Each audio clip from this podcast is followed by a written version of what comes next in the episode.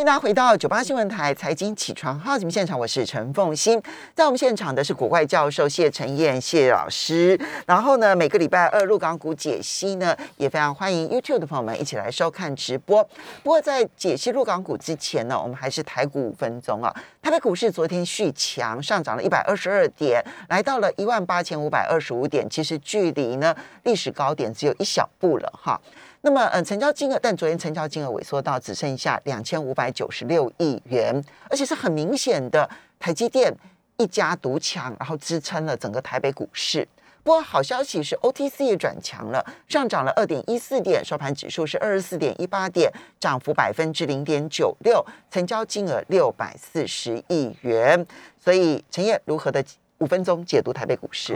我我觉得我我直接来谈接下来我们要观察的重点哈，因为接下来比较关键就是二十六号我们最后一个交易日嘛，嗯，所以我大概分几个角度提醒大家要去观察的一些现象。我们分成内外资哈，因为呃元月回来外资是持续的回来买超台股哈，而且几个大型的这个成分股像台积电啊，因为业绩整体的表现。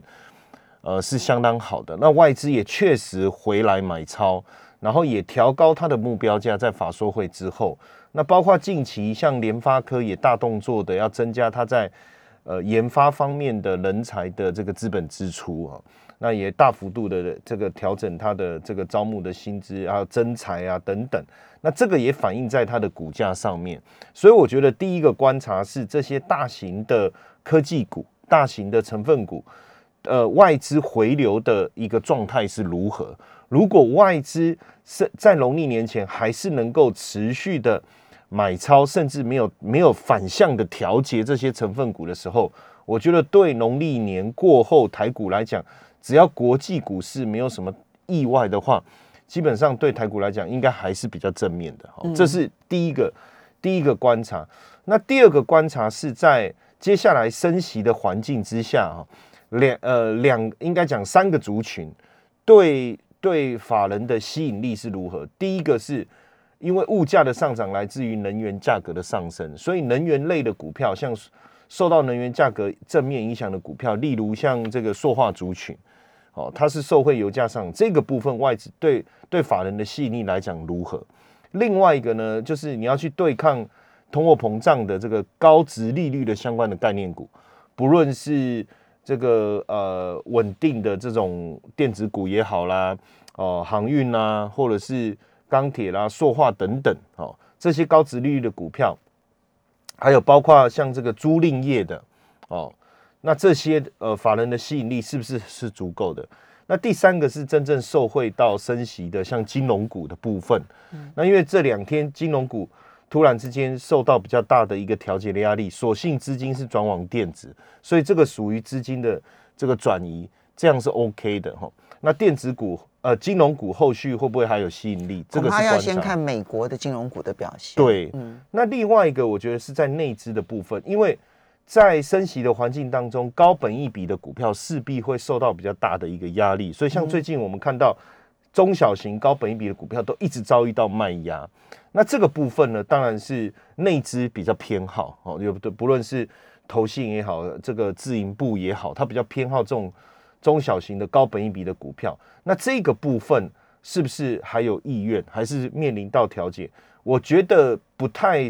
就是说这一次农历年前，我为什么用这样的方式来提醒大家三个面向？哈，三个面向，我刚才讲的非常的清楚，就全职的。直利率的，然后金融受贿的，嗯，对，然后还有就是这个这个中小型高本益比的，对，为什么要分这三个哈？因为最主要原因是在于这一次的农历年，我觉得不是全盘皆好或全盘皆末的概念，它变成是在农历年前内外资还有包括一个高息的这三个三个角度在看股票的时候，它各有不同的盘算，嗯，也就是说，它要不要爆股过年，其实。各自有各自心理想想法，倒不是说大盘会好我就买，嗯，然后什么都可以买；大盘不好我就卖，什么都可以卖的概念，我觉得并不是这样的一个思维。所以，呃，我觉得这段时间的观察，因为我觉得现在大家比较在意的还是，因为一月十九号是台子期结算，那台子期结算过后，对外资来讲，它就没有更大的诱因去拉抬或是压低台股了。所以我觉得这两天会是呃大盘如果好，这两天会好上去。但是十九号以后，对外资来讲，它的琢磨的力道也许会减弱。但是如果他还是愿意蛮正面的去持有这些大型成分股，我认为他还是看好农历年后，他不会对联总会在一月底的这个会议，他会觉得对国际股市会有什么影响啊？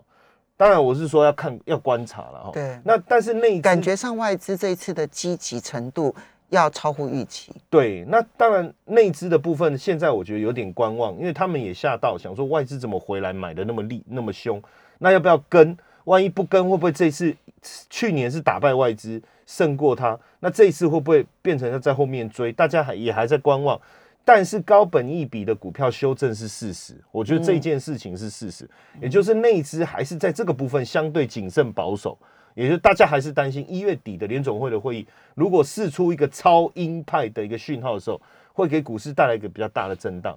所以原则上你不看淡过完年后的行情，对。但是你要提醒的是，你手上会把高本益比的这一些中小型个股，可能会持股降低到最低最低，对不对？对。你的持股的，就你还会你会爆股过年吗？基本上，呃，我刚才讲刚好三的个块三块嘛，高本一比的中小型股我是会考虑的，嗯，对我是不考虑的。但是对于这个大型的成分股，我觉得是 OK 的。嗯，好，然后再来就是高值利率的基期相对偏低的，例如塑化啦。嗯，哦，但是金融的部分要看你进场的时机了。如果你是最近进的金融股，我就觉得我不是很建议啦，因为它的成本比较高。成本高，那你能够耐震度？哦，这个其实我跟大家解释，很多人不理解我们为什么老是这样讲，说哦，你比较便宜的买的你可以续续报，那你还没有买的不能买，这这到底什么逻辑？其实，如果我是很低的位阶进场，我可以我的耐震力比较好。嗯，但是如果我最近才买，其实股它有一个波动，我就会吓到。所以这不不同的不同的，所以金融股要看你的持股位接，对对不对？对。那你如果说是呃能源类的，像塑化，我我我觉得长或是像航运，近期接为了高息的，我觉得都没有这个就我我觉得就不会影响，我觉得没有问题。所以高权值业绩有业绩支撑的，对。然后呢，或者是高值利率的哈，然后呢的位，你所持有的位阶没有太高的话，其实你觉得爆股过年 OK 对，但是这个高估值的中小型的这一些这个公这些嗯这些这些股票的话，你可能就不考虑了。不考虑。好，这个这个就选择很清楚了哈。很清楚，对。好，所以接下来我们再来看到的是陆港股的部分。陆港股的部分呢？最近他们其实不太同步，对不对？对，哈，对，就是陆股强的时候呢，港股是弱的。对，但是呢，港股在过去这两个礼拜，其实明显的看到了有一波的小反弹。对，那反弹到了昨天跟上个礼拜之后，又出现了休息。那港股跟陆股要怎么看？好，基本上当然，因为十七号中国人民银行公布一个比较新的讯息，就是 MLF 的部分了哈，嗯，还有逆回购的部分都下调了，对，十个基点。那简单来讲，就是一种一种间接的降息对的概念哦。那这个部分其实很明显可以感受到，就是他们就是我们其实从延去年的时候，我就跟大家讲，今年整个中国大陆它在经济运行的。下行的压力还是相当大，嗯，所以我说不排除还是有可能降息，嗯，来去想办法让整个市场回升的一个力道能够加强。哈。当然，我我所认定的降息还是直接的降息，我我我讲的说，哎，有可能真的来降息，那个是直接降息，嗯，但是要直接降息之前，其实它还有蛮多的手段可以运用，就引导市场，引导式的，比如说降准啊，或是我们现在讲到的。这个 MLF 的操作，或是逆回购的一个部分哦，嗯，所以表示确实，呃，我我们不否认哦，就是说经济下行的这个压力还是相当相当的大哦，相当相当的大。但是因为这个讯息出来，也让呃，主要还是这个讯息对于这个呃陆 A 股，就是入股的部分，还是相对有利的，因为这是最直接的。所以昨天很明显的入股的上涨，其实反映大陆的这个人民银行的政策。对，那整个上海嗯跟深圳两个交易所哈涨停的股票都超过一超过百档了哈。当然，基本上哈这个在这样的一个态势之下，呃，比较吸引人的会是什么？当然，它它吸引的应该就是比如说第一个呃，对市场来讲，我的经营的压力可以稍微呃松一点。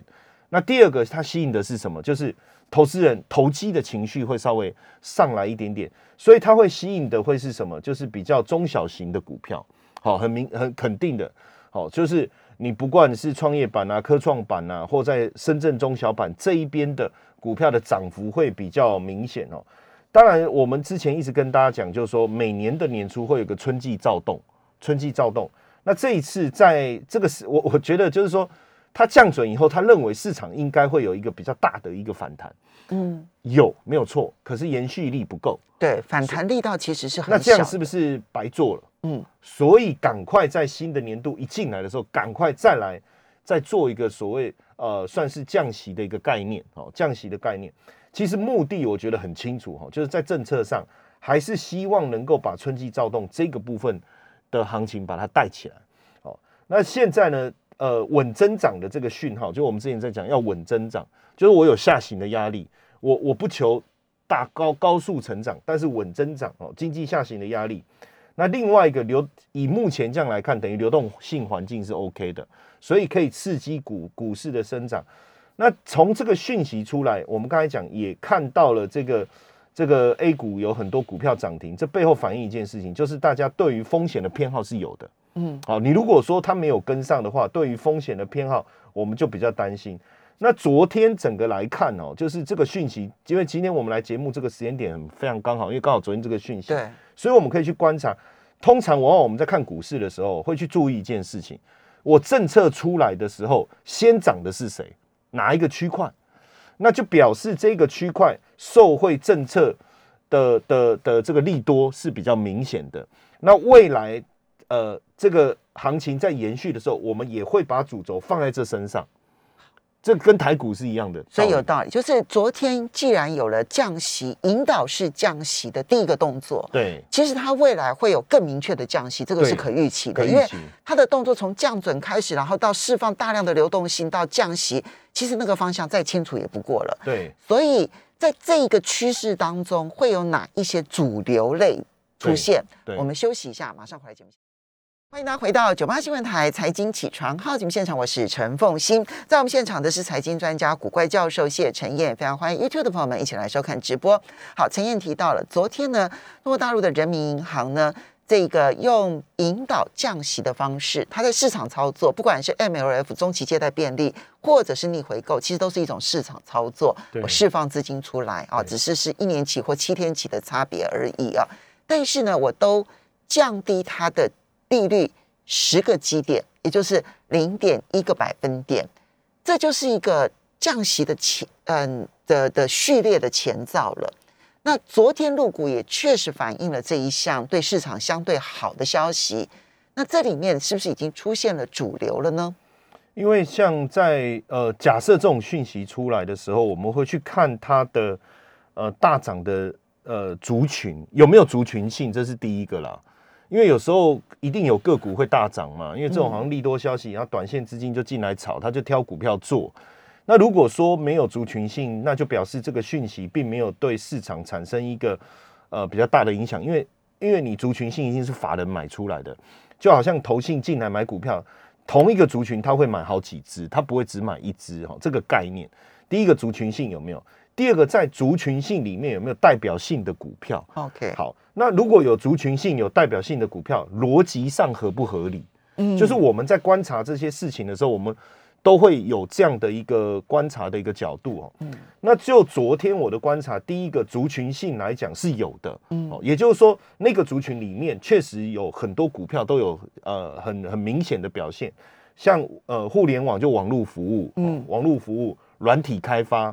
然后包括这个计算机设备，就电脑设备哈，通信服务、通信设备等等。那这个也是确实，我们过去一直在跟大家讲，其实接下来整个市场的呃开发展的一个主流。所以我觉得逻辑是对的，哦，逻辑是对的。然后呢，在呃这个我我们看到比较强势的这个股票里面呢，就是说有主力流入的哈，像比亚迪。哎，这个逻辑也是对的，因为你你本来就是现在的主流，就是呃新能源的电动车等等的电池啦，然后北方华创你你就是跟这个呃第三代半导体相关的半导体类股有关的，所以我觉得在整个族群性上面，我认为是明确的。然后呢，强势股的部分我们看也是明确的，所以整体来讲，我我觉得有发动的迹象哦，就是说以入股来讲，那因为现阶段那这个族群听起来很像是高成长股，对对，没错。其实如果我们在讲呃，其实像大家回想一下，就是当时呃美美国在降息的时候冲上来的也是高成长性的股票，嗯，然后本益比都是飙高的，然后大家都不知道怎么一回事。所以如果在这这个氛围，其实每个地方都一样。所以照道理入股，如果我降准，我降息，甚呃间接降息也好，或是未来真正是直接降息也好，照道理要冲出来的都是中小型的。第一个是中小型的，为什么？因为它是最直接受惠的，我的发展的成本会降低，我的资金的运用杠杆能够提高，那最最能够马上能够带动市场活络氛围的，也确实是中小型的产业。哦，其实不论是美股、台股还是陆股，在这种氛围下都是这样。我觉得这个是这个是非常合乎整个股市我们叫生态演化过程当中。所以反而在现阶段这个这个过程中，大型股一定比较没有感受，对大型股来讲比较没有感受。还有这种投机的氛围出来的时候，投资人一定也是就就市场主力来讲，他已经去挑中小型的股票，嗯，好，然后比较能够把这个这个股价能够我讲炒作好了，能够把它炒作起来，哦，这个这个呃氛围是明确的哈。那那因为现阶段，我觉得今年的结构性的部分还是明确，就是你还是要避开房地产的部分。对，我觉得这个部分你一定要避开。对，那就整个长期趋势来讲，我觉得还是波动的。嗯，就是还是会波动上去。那慢慢的，比如说呃新的主流，大家会接受哦，元宇宙也好啦，哦，包括现在还有虚拟人哦。我其实我上次已经去观摩过了，就是播新闻那一个。对，就是就是比如说凤欣姐好了，她就是按照你的形象去虚拟一个，但是她的声音各方面都可以模仿你这样子。然后再来就是说，呃，智能汽车的部分啊，自主创新啊，产业升级啦，这几个部分是我整理，我觉得会是接下来有机会成长的一个主轴。但因为我我觉得今年的操作难在哪里？哈，就是说很明显稳增长。所以它是一个爆发性，但是爆发性上去以后，它可能很快的又会，就是说，哎，他们冲上去又发现基本面还是没跟上，然后结果又修正，这这种反反复复的过程啊。那因为现阶段来讲，对入股来讲，它就是一个低利率的环境。哦，如果就是利率会有往下行的现象，就跟美国刚好相反，美国是一个走升息循环，对，那入股可能走一个降息循环，对，嗯，所以很明显哦，当然幅度都不会太大了，对，都不会太大，所以很明显，其实，在呃这这几天的的指数的一个变化当中，你就会看到，比如说上证指数这种比较大的。它的反应就比较没有那么激烈，压抑。然后这个深中小的部分，它还有中证五百，这个都是比较中小型的，它的指数的表现就比较明确哦。所以我觉得，如果要顺的现阶段，我讲第一个春季躁动，第二个就是所谓的政策面的间接的政策性的一个降息来讲的话，基本上应该是中小型的会比较明显受惠到。这个这个呃，这个政策的一个力道，所以基本上还是大不如小，没有没有错。其实啊，这个今年这个主轴应该不用改变，但是标题不能每个礼拜我都给这一个，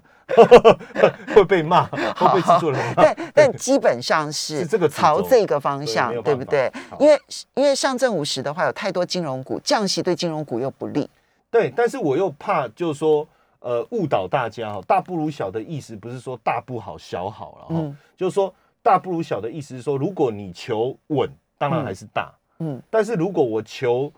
求刺激或者求快、求成长，那我当然还是小的，嗯。那其实呃，我们看到像昨天哦，在我就以深中小里面的成分股来看哈，